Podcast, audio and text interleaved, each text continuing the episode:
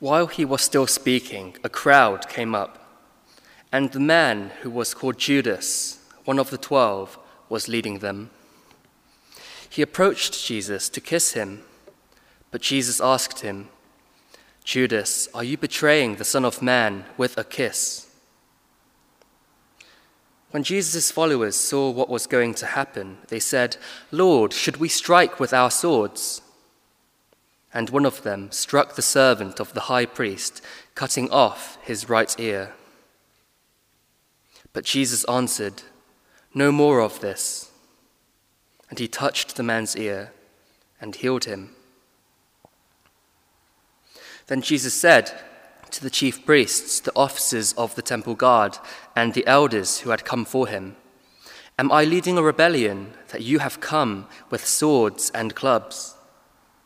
Every day I was, in you, I was with you in the temple courts, and you did not lay a hand on me. But this is your hour when darkness reigns. Then, seizing him, they led him away and took him into the house of the high priest. Peter followed at a distance. And when some there had kindled a fire in the middle of the courtyard and had sat down together, Peter sat down with them.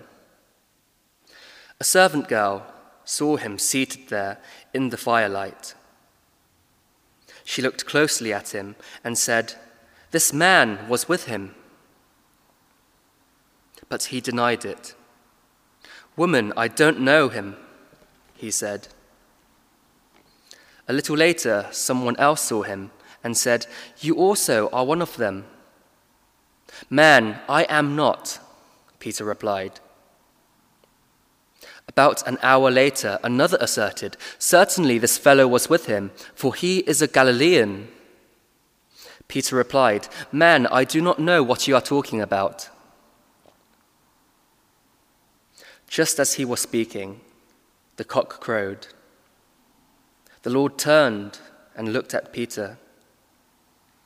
Then Peter remembered the word the Lord had spoken to him Before the cock crows today, you will disown me three times. And he went outside and wept bitterly.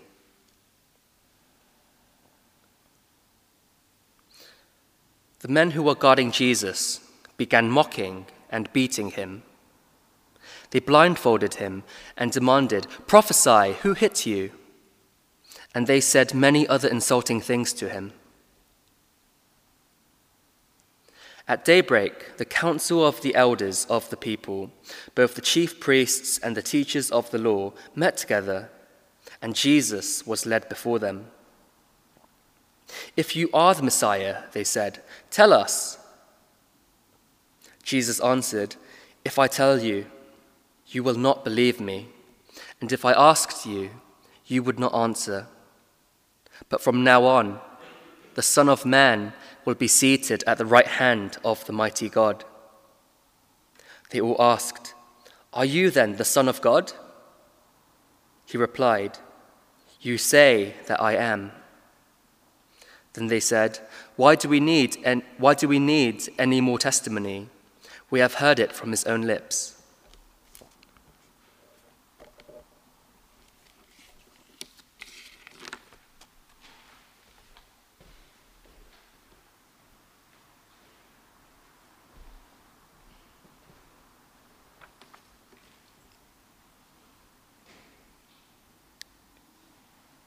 What a night!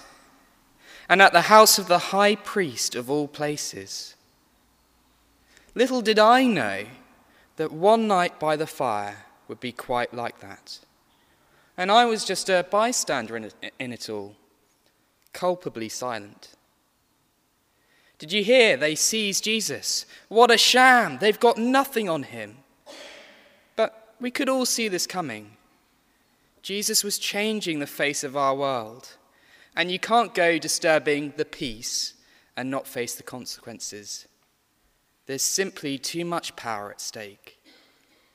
Well, anyway, they'd seized him, and the chief priests, they got their man, and rumor had it they were on our way, off to see the powers that be. with a whole troop of temple guards engulfing Jesus as they went. And there were stragglers too starting to arrive. Everybody wanted to know what would happen to Jesus, some gagging for his blood, others terrified. But no one would risk getting too close, getting caught up in the wrath of the priests too. And then whispers started flying around. One of the stragglers, was he Peter, the fisherman from Galilee?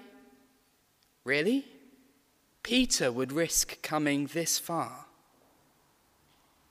Then I caught a glimpse of his face, glowing from the fire. He had come and sat with us. Surely it was him. A man who walks on water and delivers people from demons is not easily forgotten especially when his best friend is the, perhaps the most famous man of our time. A servant girl piped up. Of all people, she piped up. This man, this man was with him. I know. What would Peter say? Well, woman, I don't know him.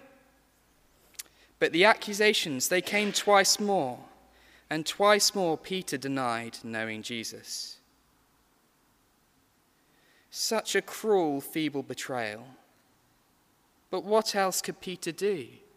Stuck between a rock and a hard place, with terror written in big, bold letters across his face. What would I have done? I'd like to think that I'm faithful I'd like to think that I would stick by my loved ones no matter what.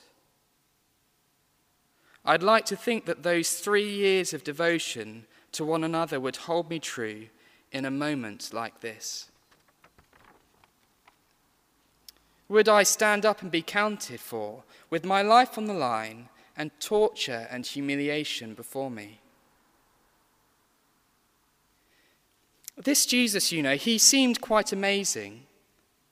I would love to go and hear him speak again, if only to have the chance to sit around his dinner table, for one of those Jesus miracles to be my miracle, to be talked about in the same sentence as him.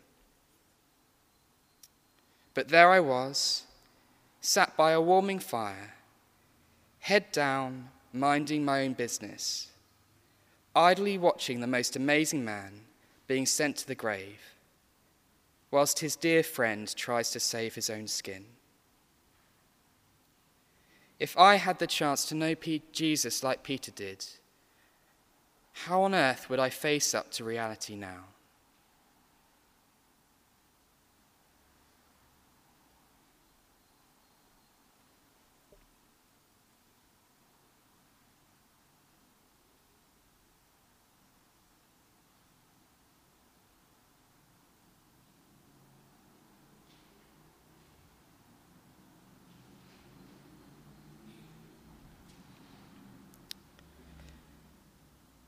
Jesus, by your Spirit, help me stay by your side,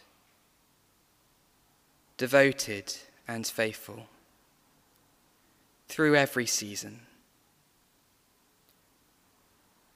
Thank you, Jesus, that you never abandon me. Amen.